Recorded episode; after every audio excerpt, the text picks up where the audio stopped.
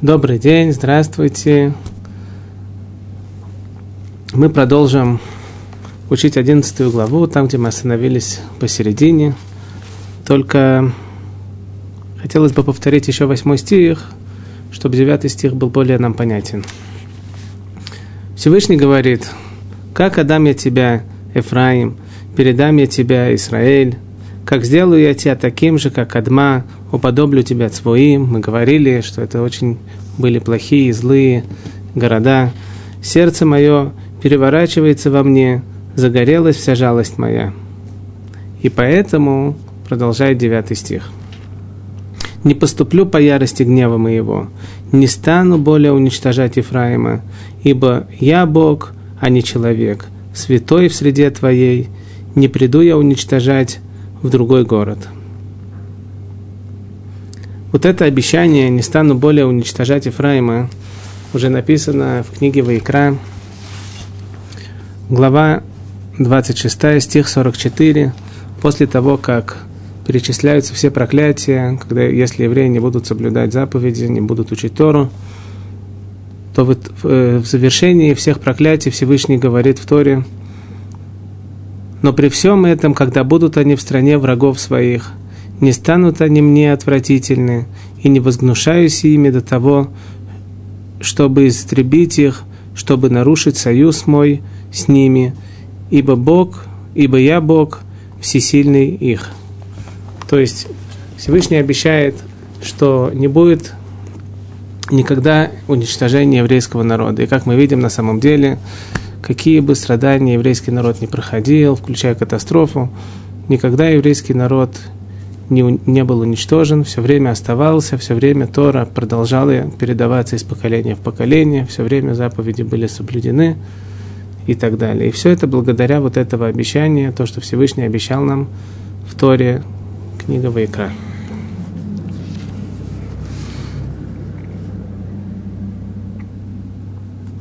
Стих номер 10. Последуют они за Господом, который зарычит, как лев. Имеется в виду, что если последуют. И тогда Бог зарычит, как лев на народов. То есть они его приравнивали раньше к червяку и таким вот всяким э, с, э, творением. Здесь Всевышний говорит, что он будет как лев. То есть лев, мы знаем, это царь зверей, это самый сильный зверь. И таким образом Всевышний себя приравнивает ко льву, что он зарычит на всех народов. Ибо зарычит он, и встрепетнутся сыны за, море, за морем. За морем это значит запад по отношению к израильской земле. И там находится Египет, куда мы, как мы говорили, в, Сефер, э, в книге Ирмия было, было написано, что евреи, остаток э, еврейского народа, которые остались после разрушения храма в Израиль, они пошли в Египет искать себе там спасение. И когда, если бы евреи вернулись к Богу, тогда Всевышний бы их оттуда вернул. Стрепетнутся они и устремятся, как птицы из Египта, как голубь из земли Ашура – и водворю я их в домах их, сказал Господь. То, что здесь написано из Египта, из Ашура, это не буквально. Но имеется в виду также все места, в которые распространился еврейский народ, со всех этих мест Всевышний их соберет. Начинаем 12 главу. Эфраим окружил меня ложью, а дом Израилев обманом, обманом, а Иуда еще держался Бога и верен был Всесвятому. Как мы говорили, что на уделе Иуды был храм, и поэтому им не нужно было идти служить тельцам, они больше были приближены к Богу, и поэтому их грехи накопились более медленно. Конечно, у них тоже было идолопоклонство, но не по той мере, в которой находился Израильское царство. Ефраим ветер пасет, и за ветром восточным гоняется. Весь день множит он ложь и грабеж, и с Ашуром союз заключает, заключают они. И, и, отвозится, и, отводит, и отвозится оливковое масло в Египет. это было сделано для того, чтобы дать взятку для Египта, чтобы Египет смог за них, за еврейский народ постоять против тех народов, которые пришли завоевывать Эрец Израиль. И здесь это как, э, как претензия для еврейского народа, поскольку нужно было обращаться к Всевышнему, вместо этого они дают взятки для других народов.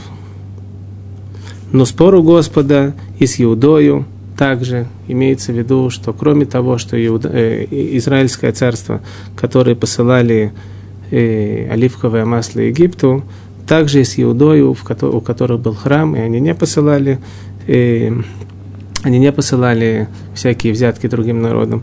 Все равно у него есть к ним претензия, поскольку они тоже служили идолам и тоже не взывали к Богу, когда от них это требовалось. И взыщет, и, взыщет он с Якова за пути его. Здесь Яков имеется в виду э, общий еврейский народ. Это объединение всех колен. Потому что, как мы, как мы сейчас сказали, что царство разделилось на две части. Было Израильское царство, Иудейское царство. И э, Иудейское царство, оно было наказано позже, чем еврейское царство, Израильское царство. И после того, как накопилось, накопилось грехов также у Иудейского царства, тогда были равны уже оба царства по своему э, по своим грехам, и тогда уже они были равны, и Всевышний их сравнивает как одно целое по отношению к грехам, и это называется Яаков, отец всех колен, это еврейский народ в общем. И взыщет он с Якова за пути его, и воздаст ему по деяниям его. В чреве задержал он брата своего, мы говорим про Якова, а силою своей боролся с ангелом Божьим. Тут показывается, тут мы видим э, чудо, чудо, э, чудо, э, которое произошло в чреве э, Ривки, когда она была беременна э, Яковом и Исавом, что Яков э, при родах Исава схватил Исава за его пятку, и тут произошло на самом деле большое чудо, потому что у ребенка, который в чреве матери, у него нету никаких сил. И несмотря на это, была возможность у Якова схватить пятку Исава, и это символ, что все время Яков будет сильнее.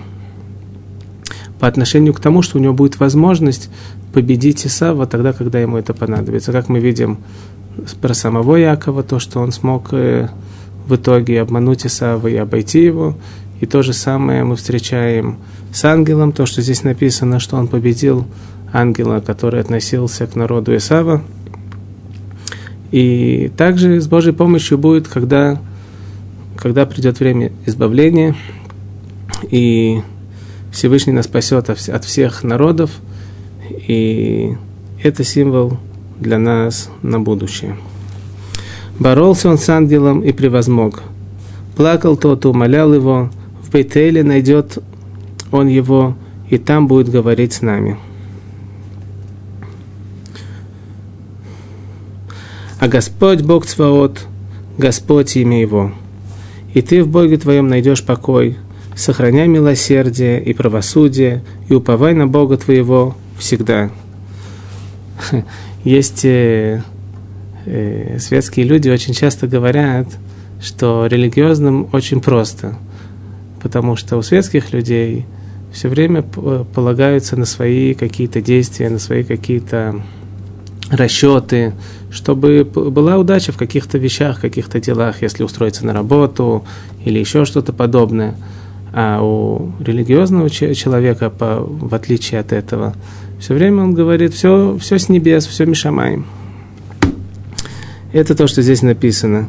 И, правос... и уповай на Бога твоего всегда в руке кинанейц, э, кинанейц э, мудрецы объясняют, что это идет речь про торговца, не, не народ Кнаан, а торговец.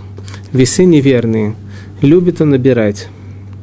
И сказал Ифраим, здесь Ифраим имеется в виду, что это вот тот же самый, тот самый торговец, который у него неверные весы и то, что любит воровать. И сказал Ифраим, вот разбогател я, добыл я себе достояние. Во всем, что делал я, не, дойду, не найдут у меня ничего незаконного, что было бы грехом. А я, Господь Бог твой, еще со времен земли египетской, еще поселю тебя в шатрах, как в одни тех времен. Здесь комментаторы объясняют интересную вещь. Вот этот Ефраим, торговец, идет речь про самого царя Иравама. Иравам, он э, говорил, что поскольку э, Йосеф, когда пришел в Египет, и как мы знаем, что Ефраим это был сын Йосефа, а Иравам был потомок Ефраима, то когда Йосеф был царем в Египте, братья к нему пришли покупать продовольствие, потому что в Эрец был голод. И Иосиф хотел их как-то задержать, хотел их, хотел, чтобы сбылись сны, что они кланятся ему, что все братья кланятся ему. Поэтому он позвал, что привезли, он, он сказал им, чтобы они принесли, привели с собой Бениамина, младшего брата, и спрятал, перед тем, как они ушли, он спрятал у Бениамина в сумке свой любимый бокал, и когда, э, когда послали, когда братья уехали, и за ними послали стражников, чтобы проверить, где бокал, и нашли это у Бениамина, тогда их вернули назад. И все братья сказали, что они будут рабами Иосифа. И у нас есть правило в Торе, что если у человека есть раб, и раб что-то нашел, или что-то заработал, или еще что-то подобное, все, все, любая такая вещь, она принадлежит полностью хозяину этого раба. раба. То же самое говорит и Равам. Поскольку все братья, все колена, они на самом деле братья, они на самом деле рабы Ефраима, то есть рабы Йосефа, и поскольку раб переходит в наследство так же, как и, так же, как и любая вещь, то, то все деньги и все, что принадлежит еврейскому народу, это все относится к нам. На самом деле это неправильно, потому что есть разница между еврейским рабом и нееврейским рабом. Но кроме этого, то, что мы видим во э, в следующем стихе, «А я Господь, Бог твой, еще со времен земли египетской». Тут есть опровержение э, тому, что сказал Яровам. Всевышний говорит так – ведь то, что Иосиф стал царем, и все, ему, и все братья пришли и сдались ему в рабство, это было не просто так. Ведь на самом деле Иосифа продали в рабство. И то, что он возвысился и стал царем, это все было от Бога. Бог направил это таким образом, чтобы э, выполнить обещание, которое он обещал Аврааму Вину, э, нашему отцу Аврааму, что его потомство спустится в Египет и будут там порабощены. И поскольку это так, так нету на самом деле заслуги у Иосифа, что он стал такой большой царь, и поэтому все относится к нему. Ведь все, что он стал царем, это только благодаря Всевышнего. И Равам должен это брать тоже в счет. Кроме этого, говорят комментаторы, еще одну вещь.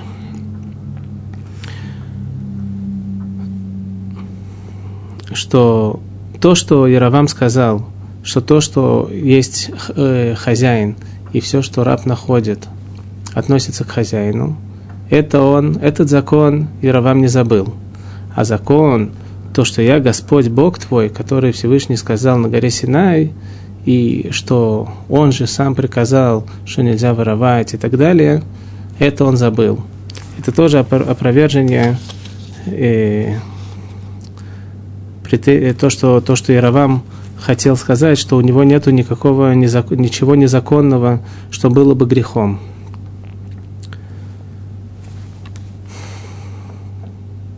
И говорил я пророкам, и умножал я видение, и через пророков изъяснялся я притчами. Здесь интересная вещь, что на самом деле мы встречаем, и тоже в книге Оше мы часто это встречаем, что Всевышний очень часто обращается с притчами – Написано в Мидраш э, Шира Ширим в начале, что когда Шломо Амелех, царь Шломо, писал, Шира Шир, э, пиша, писал Мишлей, книга Мишлей, как известно, она, ее имя это э, притчи, притчи. Так э, написано там, что пока он не написал эту книгу, он не мог до конца понять Тору. И написано там в этом Мидраше, что если бы не притчи, невозможно было бы понять Тору основательно до конца, хорошо и крепко. По отношению к притчам э, был такой наставник, э, очень известный, звали его Магид Медубна. И это было примерно 150 лет назад, что-то в этом роде, 200 лет назад. Он жил во время Гаон Мивильна, и был один раввин, который собрал все его притчи и соединил это все, все в одну книгу, и разбил это по недельным главам. И там мы, в предисловии он пишет, как это важно, что, что есть притчи, и как важно преподнести вещь с помощью притчи, и в конце он завершает, что, как известно, что очень много больших раввинов, великих раввинов того поколения очень любили слушать его притчи, и в том числе Гаон Мивильна, который несколько раз приглашал его к себе, чтобы послушать э, его наставления, чтобы, чтобы был кто-нибудь, кто тоже скажет какие-то замечания для него самого. И тоже это все приходит отсюда, что с помощью притч человек принимает намного сильнее и понимает намного сильнее то, что хотят ему сказать. Если мы уже упомянули то, что Гаон Мивильна приглашал себе э, вот этого наставника Магид Медубна, есть одна история очень интересная, что он один раз его пригласил к себе, чтобы он ему сказал какое-то наставление.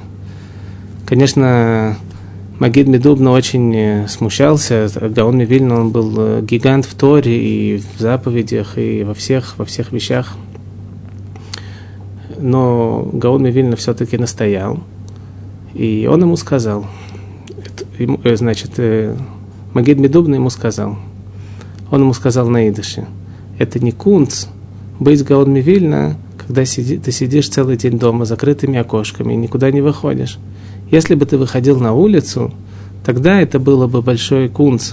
Кунц на идыше – это фокус. Это не фокус, что ты гаон мивильно, с таким, так, так, как ты себя ведешь. Если бы ты выходил на улицу и ходил с люди, с люди, среди людей и общался с людьми, тогда бы это был бы большой фокус, что ты стал таким большим раввином. А так это не фокус. На это ему Гаон Мивильна ответил. Ты прав, я не кунцмахер, я не фокусник. Это так, между прочим, история. Продолжим дальше. Если Гилад предан греху, то люди его стали четою. В Кингале приносили они в жертву быков, и жертвенники их подобны грудам камней на бороздах поля. Имеется в виду, что так как есть много камней на, в, в полях, то же самое было столько много жертвенников, что там служили идолам. И убежал Яков в поле Арама. Сейчас пророк возвращается опять к Якову. И служил Израиль, как известно, что Якова потом э, Якова назвали, после того, как он победил э, э, ангела Исава, то его назвали Израиль. И служил Израиль за жену, и за жену стерег стада.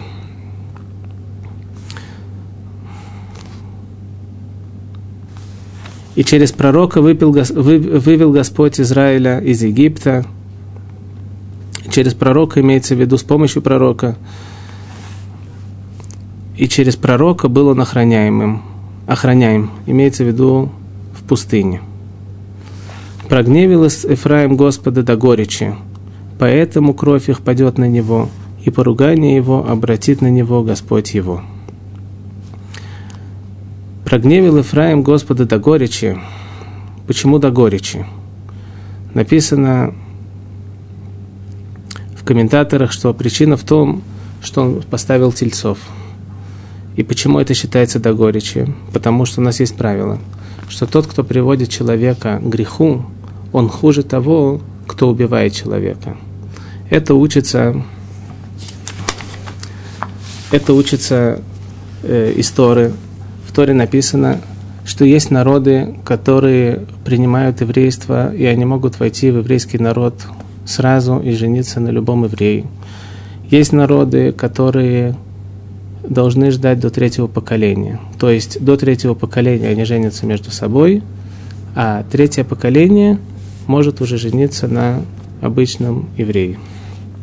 А есть народы, которые никогда-никогда не могут войти в еврейский народ. То есть даже если они приняли еврейство, они могут жениться только между собой. Так было два народа, эдомитя, эдомитяне и египтяне. Эдомитяне, э, когда еврейский народ хотел войти в Израиль после всех своих прогулок в пустыне, то они не, и они хотели пройти мимо них, мимо эдомитян – и даже они предложили, что они купят у них еду, и они ничего не будут трогать. И домитяне не согласились и, и пошли войной на еврейский народ. Также египтяне. Египтяне, они тоже, хотели, они тоже убивали, как мы знаем, они убивали младенцев еврейского народа, когда были в Египте. И поэтому, э, поэтому они не могут войти в еврейский народ сразу после того, как проходит Гиюр – им нужно ждать до третьего поколения, только третье поколение может войти в еврейский народ и жениться на любом евреи. С другой стороны, моавитяне, они э, наняли Билама, что проклял еврейский народ, и после того, как у него ничего не получилось, то э, Билам посоветовал Балаку, царю, царю Мавитян, чтобы, э, согреш... чтобы привести еврейский народ к греху, и, и, было бы, и было очень сильное падение еврейского народа, была большая эпидемия, умерло 24 тысячи э, евреев в то время, и поэтому и, и поэтому моавитяне не могут войти в еврейский народ даже после десятого поколения. Никогда-никогда они не смогут войти в еврейский народ. Они все время должны будут жениться между собой. Отсюда мы видим, что намного строже тот, кто приводит еврея к нарушению, чем тот, кто приводит еврею, чем тот, кто убивает еврея. То, что мы затронули, что моавитяне привели евреев к греху, есть на это гмара в трактате Санедрин, страница 106. Я бы хотел э, прочитать.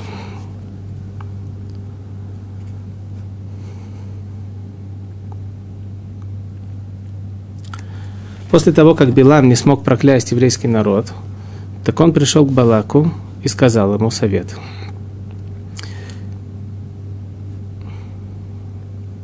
Их не Бог ненавидит разврат. Кроме этого, еврейский народ очень любит э, одежду из, из льна. Я хочу тебе дать совет. Сделай палатки и посади туда развратных женщин. Снаружи посади старую женщину, а в внутренней комнате палатки посади молодую женщину – и сделай большую-большую улицу этих палаток. И вот таким образом всех там поставь. Стару, стар, старая снаружи, молодая внутри. И все будут продавать льны, льняные э, одежды. Когда после того, как евреи покушают и как-то захотят проветриться и пойти погулять, то они будут проходить э, мимо этих палаток. И тогда старуха, чтоб позвала к себе того еврея и предложила ему купить льняные одежды. И так вот, да, и, и, но она ему будет предлагать купить эту одежду за обычную цену. А внутри будет молодая девочка – и она будет звать к себе этого еврея и предлагать ему на два, на три раза дешевле, чем предложила старая женщина. И так два-три раза, пока они привыкнут уже заходить в эту палатку. Тогда И когда уже несколько раз к ней пришли покупать этот, этот лен, она ему предложит, ты же уже здесь как, э, как свой. Сядь, покушай, попей вино. Тогда еще гойское вино было разрешено. И после того, как он выпивал вино, у него разгоралось его желание к женщине, и он хотел с ней быть. Она, он ей предложил, чтобы она с ним была. И тогда она ему достала свой истукан, своего идола, и сказала ему, «Э, я согласна, но сперва служи этому идолу. А он ей говорит, я же еврей, мне же нельзя служить идолам. Она говорит, какая тебе разница, что от тебя хотят сделать? Всего лишь сделать по-большому рядом с этим идолом. То, что мы говорили Баль-Пеор в прошлый урок, мы, объяс... мы говорили про то, что как служит этому Баль-Пеор, как и служит этому идолу. А еврей не знал, что так нужно служить идолу. И он думал, что это просто унижение такое для идола. После того, как он это делал, то она ему говорила, я тебя не отпущу, пока ты не опровергнешь Тору твоего равина Моши. Объясняют комментаторы, что у нас есть правило, что грех ведет за собой еще один грех. И после того, как еврей, несмотря на то, что даже это было не специально, и он хотел только унизить этого идола, но поскольку это был грех, это привело его сделать еще один грех, и тогда они на самом деле опровергивали, опровергивали э, Тору Мошерабейну, и этим самым они свели с пути очень много евреев.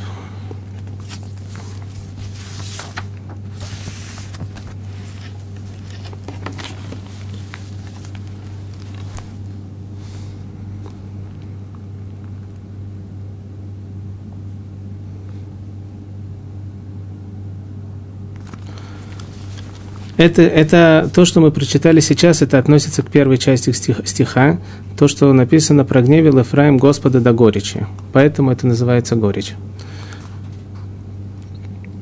Следующая часть стиха, поэтому кровь их падет на него. Кровь кого? Комментаторы объясняют, что до того, как Яровам Беневат стал царем, то он очень сильно протестовал против идолопоклонства, и он убил людей, которые занимались идолопоклонством. Поэтому кровь их, у тех людей, которых он убил, пойдет на него, потому что он же сам, э, сам сделал тельцов, сам привел евреев к, к нарушению Торы, к нарушению заповеди и идолопоклонству. И поругание его обратит на него Господь его. Поругание – которое, э, значит, э, написано, что царь Шломо, царь Шломо, когда взял в жены себе много-много жен, и были из них жены, которые построили всякие служебные дома для своих идолов. И поскольку он э, не протестовал против этого, считается, как будто бы он сам для них построил эти, эти дома. И тогда пришел Иравам, и наставил э, царя Шломо, что же он делает, почему он допускает такое, чтобы было идолопоклонство в Израиле. И вот это вот поругание, вот это вот то, что, вот это наставление, то, что было по отношению к Шломо, Всевышний обратит на него назад. То есть э, это неправильно то, что это легко други, учить других, а на самом деле э, самому его, самому ему нужно было говорить такое наставление и еще сильнее, поскольку он на самом деле буквально поставил этих тельцов, а не то, что там какие-то жены что-то сделали, и он всего лишь им не сказал никакого наставления. Большое спасибо, до встречи.